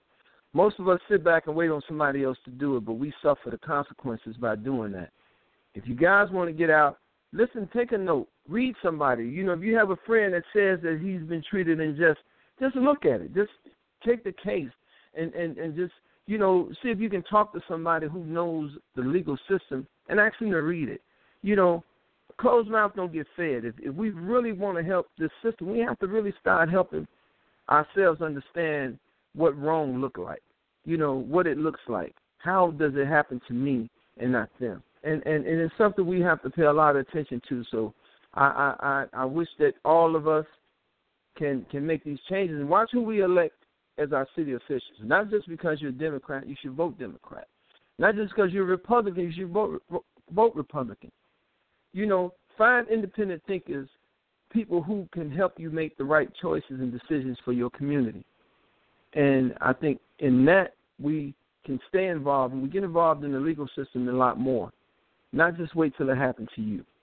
Again, I'm at Life After Justice at gmail.com. Thank you for having me. I appreciate this time. And thank you. Have a good night, and we appreciate you. We'll be in touch with you, Antoine. Take care and have a great evening. I, I sure hope so. Anytime you need me, I'm here. We appreciate that. Thank you so much. All right. Thank Well, there you have it. Antoine Day, uh, Mr. Savory, uh, two men wrongfully convicted in our current system uh, that's, that's actually suffered at the hand of injustice. Um, no reason for it. Both of them said nobody listened, nobody heard uh, what they had to say. And uh, I'll tell you what, this is critical, Dennis, as we hear those accounts. I mean, these men didn't go to go to prison or county jail for a couple of days. These are years, and the crimes are horrific. I mean, you go to jail for certain crimes wrongfully, it could very well be your life. and then to have to wait all those years before somebody uh, took the time to listen, and and that that to me that's that just Wow. makes it even worse. You're innocent. You know you didn't do nothing wrong. You reached out to all these different uh, entities, and uh, it took still took you years, almost decades, to uh, get somebody to listen. No, absolutely. Uh, we had a young lady um, on our show, uh, Joyce Ann Brown. You and Cliff, I know you remember her, wrongfully convicted of a crime there in Texas. Uh, but she was very adamant, and her words were so profound. Uh, she said she wasn't going to admit to anything she didn't know. We lost her uh, a short time ago. She passed away, and we actually had an opportunity to say goodbye, and we're going to play a clip of what she had to say uh, in regards to her voice not being heard. And she was very clear, even had an alibi and a time card punch showing that she could not have in any way committed the crime that she that she was accused of. She spent time in prison. Shortly after getting out, she had some time out to help. thank thank God for her family, but gone too soon, without question, as she became an advocate. Let's hear what she had to say.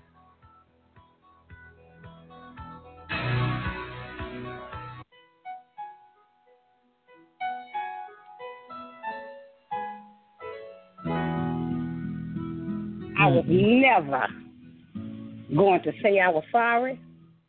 I was never going to show remorse. I didn't have a reason. And I certainly was not going to admit to a crime that I didn't commit. So after maybe five years, I started preparing my family Mm-hmm. that I might just simply have to come out in a pine box. I didn't want them coming down, telling, asking me, uh, talking about it, because there was no way that I was going to admit to a crime that I didn't commit. Ladies and gentlemen, good evening. As you hear the last words uh, on this program of Joyce Ann Brown, we come to you tonight very saddened that Miss Brown has passed away at the tender age of 68. Joyce actually appeared on this program and told us her story and the remarkable battle of courage that it took for her to come back from a wrongful conviction. Joyce Ann Brown, a longtime advocate for people who were wrongfully in prison, she died early Saturday morning. Her daughter, Coquise Spencer, said her mother had suffered a massive heart attack and stroke on Tuesday. Brown was being treated at Methodist Charlton Medical Center in Dallas. Again, she was 68 years old. Brown spent more than nine years in prison on an aggravated robbery conviction that was later overturned and eventually erased from her record. She founded the prisoner advocacy group MASS, Mothers, Fathers for the Advancement of Social Systems. She was an assistant for a friend of Dallas County Commissioner John Wiley Price.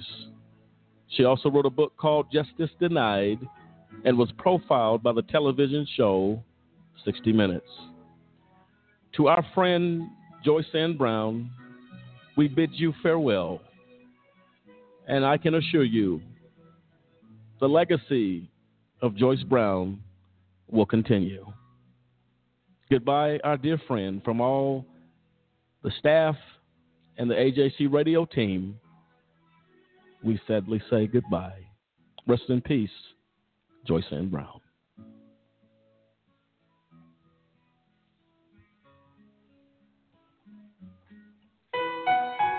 And there you have it. Joyce Ann Brown, as you heard her adamantly say, she wasn't going to confess to anything that she did not do.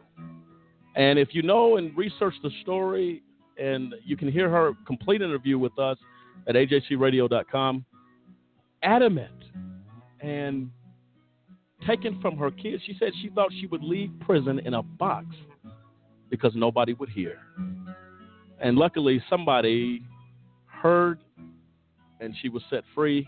Nine years and to get out of prison, have time with your family, and be taken so soon. There's a price for going unheard.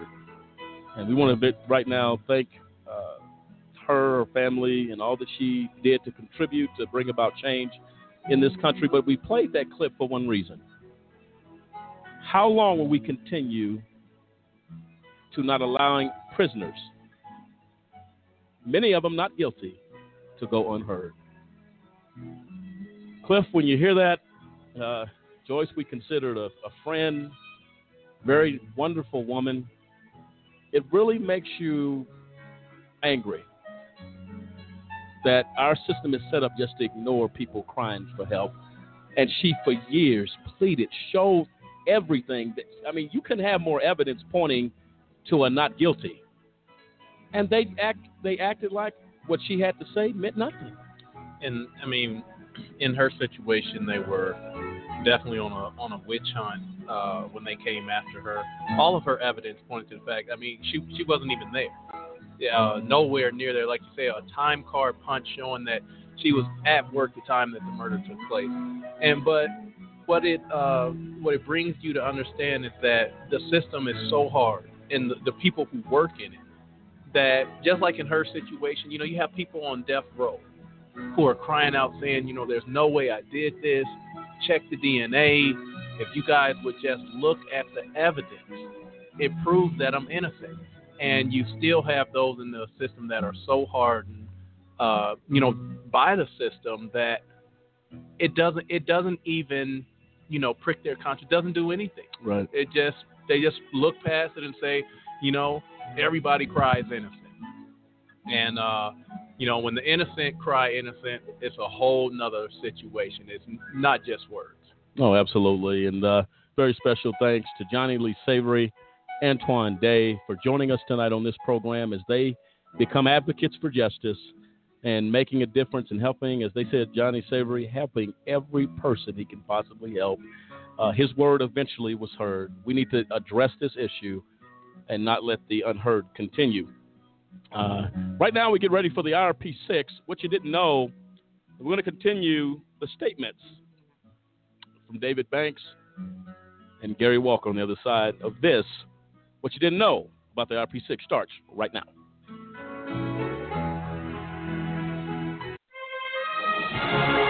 A Just Cause has found something very interesting. A playwright by Judge H. Lee Sarokin about the IRP 6. It starts right now. Take a look.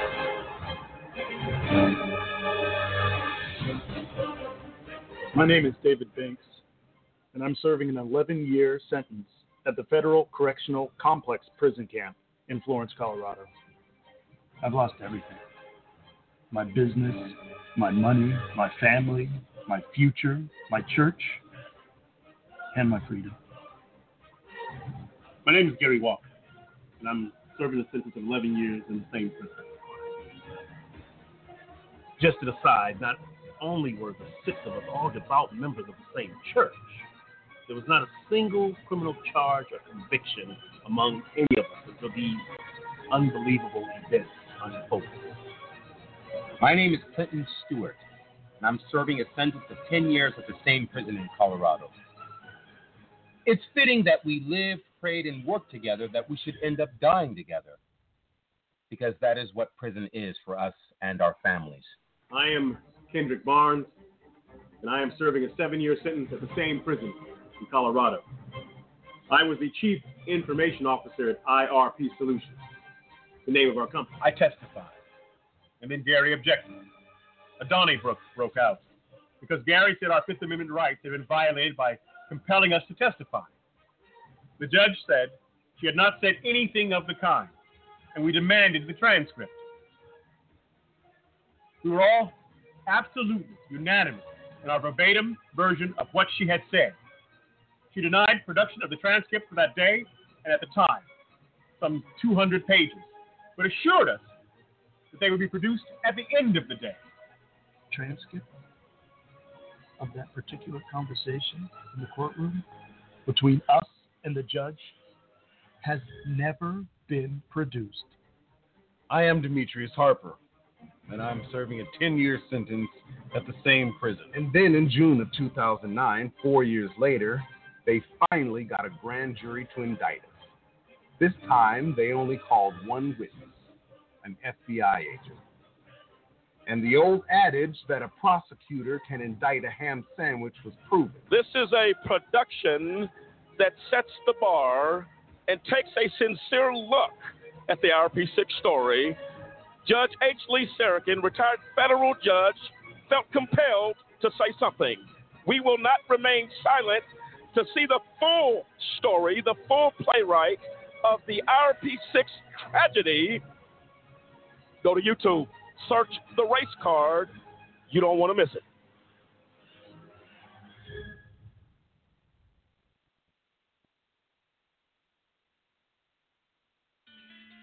Some people think that business is a game. And what we have learned is that business actually is war. When they wanted people to sign non-disclosure agreements and all that kind of stuff, sometimes they didn't want to do it. It's Strange to me. I think it's still strange. It, it just absolutely makes no sense. Is this really real? Is this happening? And, and then all of a sudden, your whole life is ripped apart.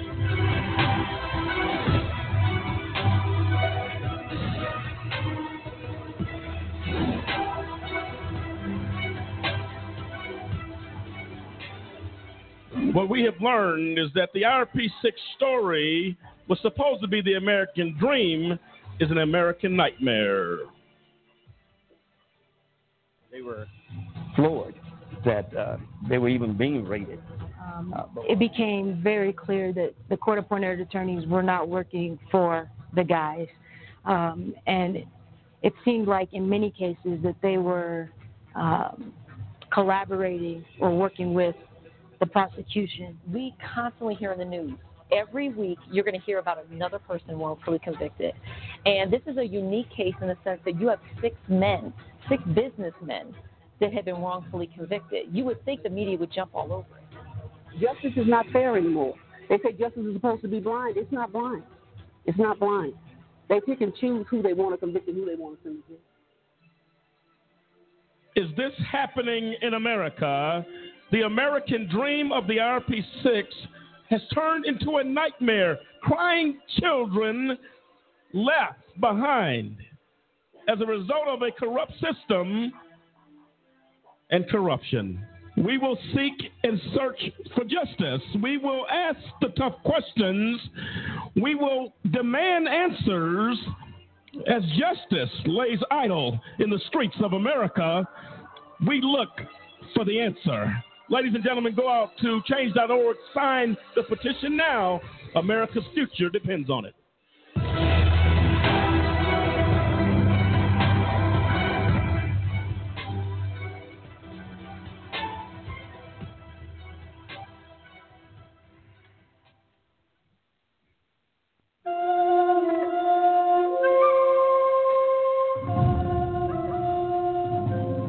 And there you have it, what you didn't know about the IRP6.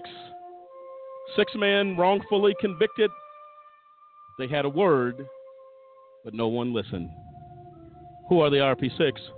Dave Zirpolo, Demetrius Harper, David Banks, Kendrick Barnes, Clinton Stewart, and Gary Walker. Six men wrongfully convicted whose voices went unheard. Dennis, you have the words of Gary Walker at sentencing, what he had to say. Let's hear what he had to say. We built software. We talked to agencies, and literally, Your Honor, we were expecting to close contracts any day. Every day we went into the office, we were looking for the phone call or the email that says, We are going to extend you this contract for a large sum of money. So when we first started out, if you remember at trial, we were initially talking with the Colorado Bureau of Investigations for about $375,000. That would have covered our staffing debt at that time.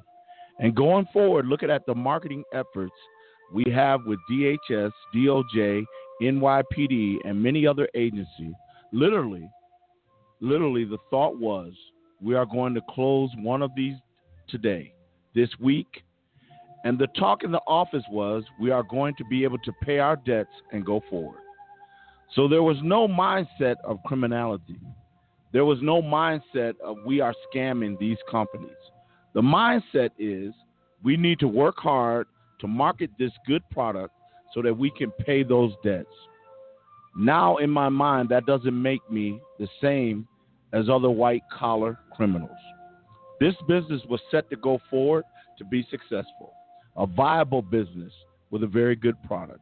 And although the people who testified from DHS said that they weren't that interested in the product, the meeting we went to exhibit high interest, very high interest, even to the point of them taking some of the functionality within the system we bought to include it in an RFI for their government wide systems.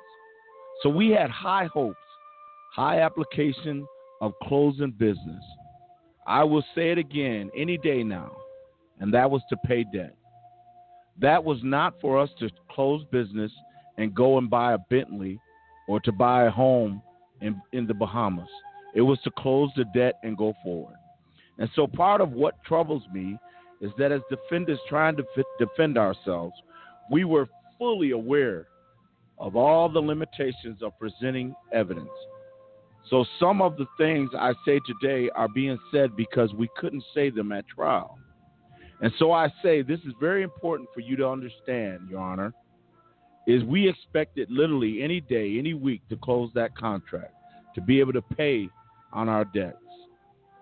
Any day now. That is my next point. is that something else we couldn't bring to trial is that based on our faith and our belief that we were going to close that, being the will of God, that any day, literally, God would bring that contract that would give us the funds to pay our debts. And so part of that was just our own belief in the product we had. And part of that, which we couldn't introduce in trial, was just faith based. And there you have it, the words of Gary Walker. Without question, his words went unheard. David Banks, we read part of his sentencing. I'm going to read one in part as well.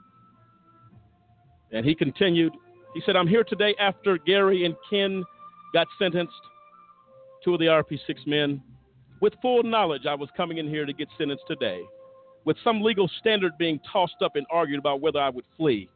Cowards flee, men fight. I don't flee.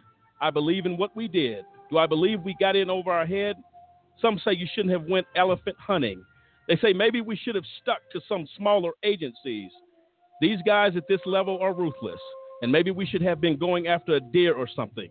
But we believed in what we had.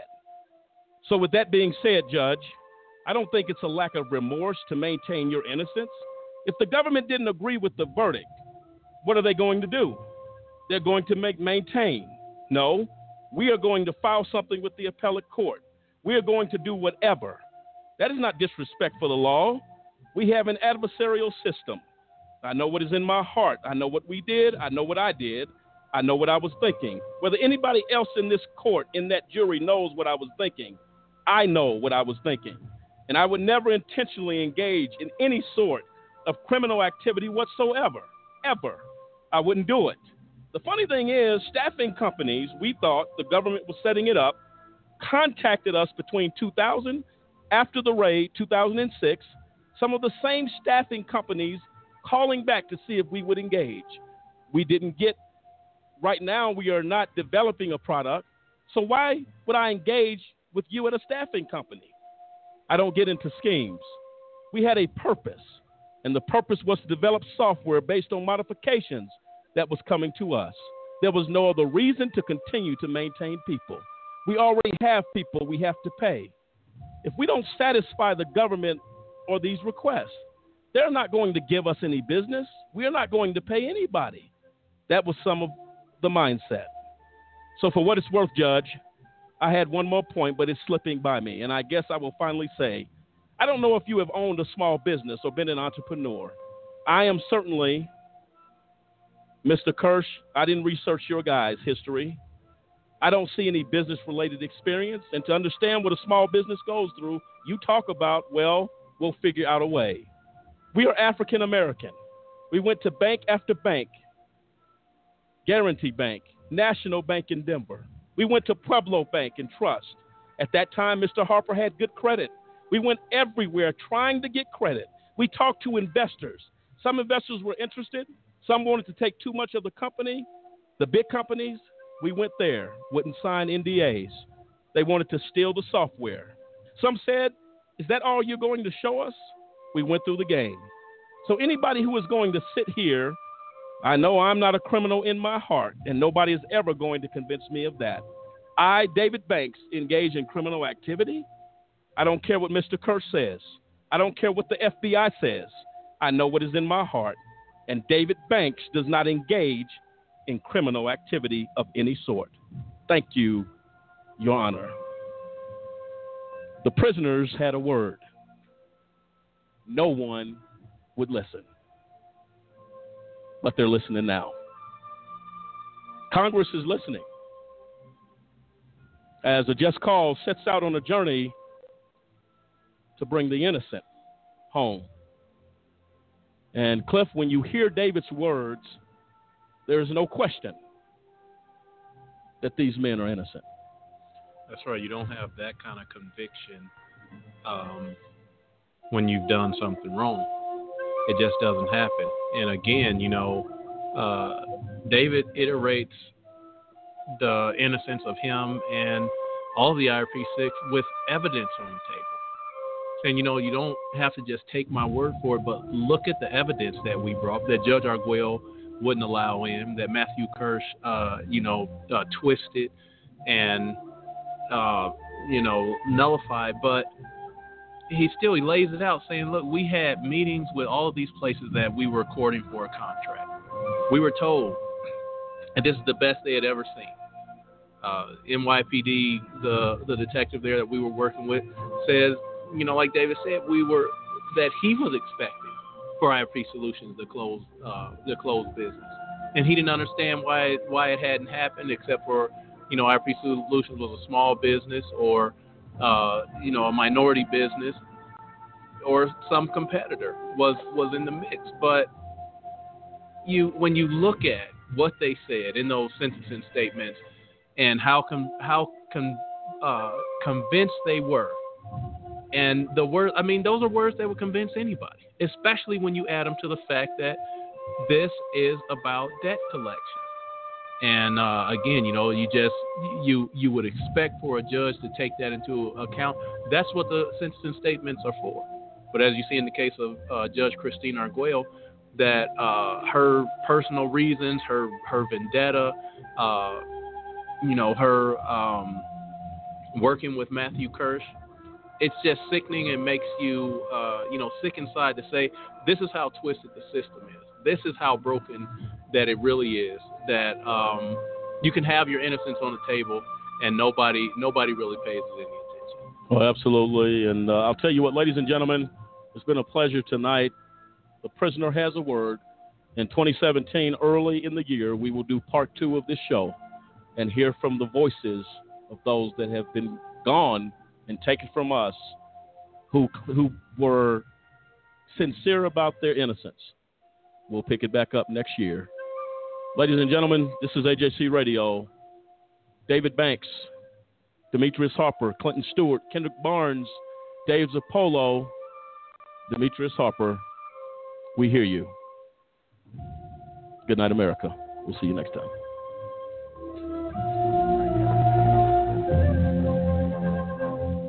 The prisoner wishes to say a word.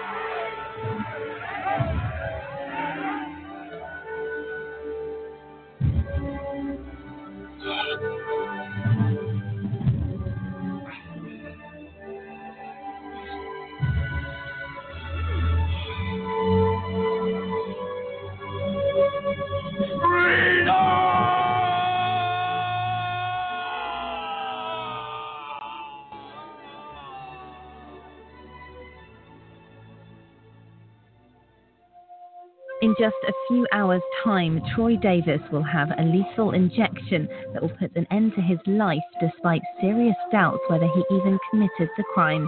His planned executions highlighted the divide over America's policy on the death penalty.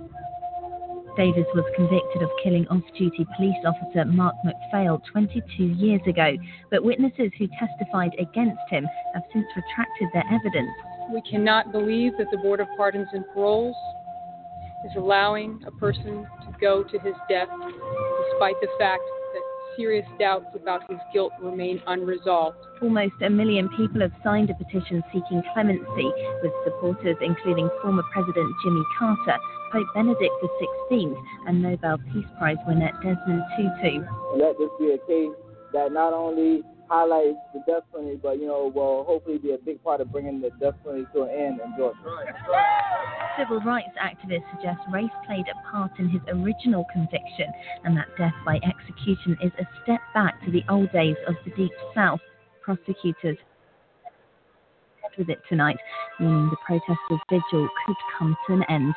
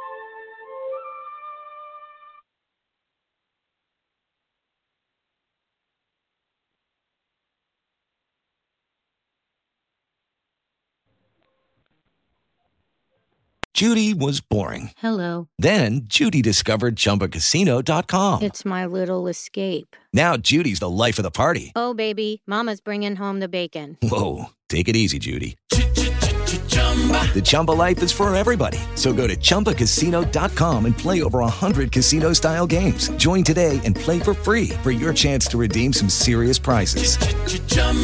ChumbaCasino.com. No purchase necessary. Void where prohibited by law. 18 plus terms and conditions apply. See website for details. Okay, round two. Name something that's not boring. A laundry? Ooh, a book club. Computer solitaire, huh? Ah, oh, sorry. We were looking for Chumba Casino.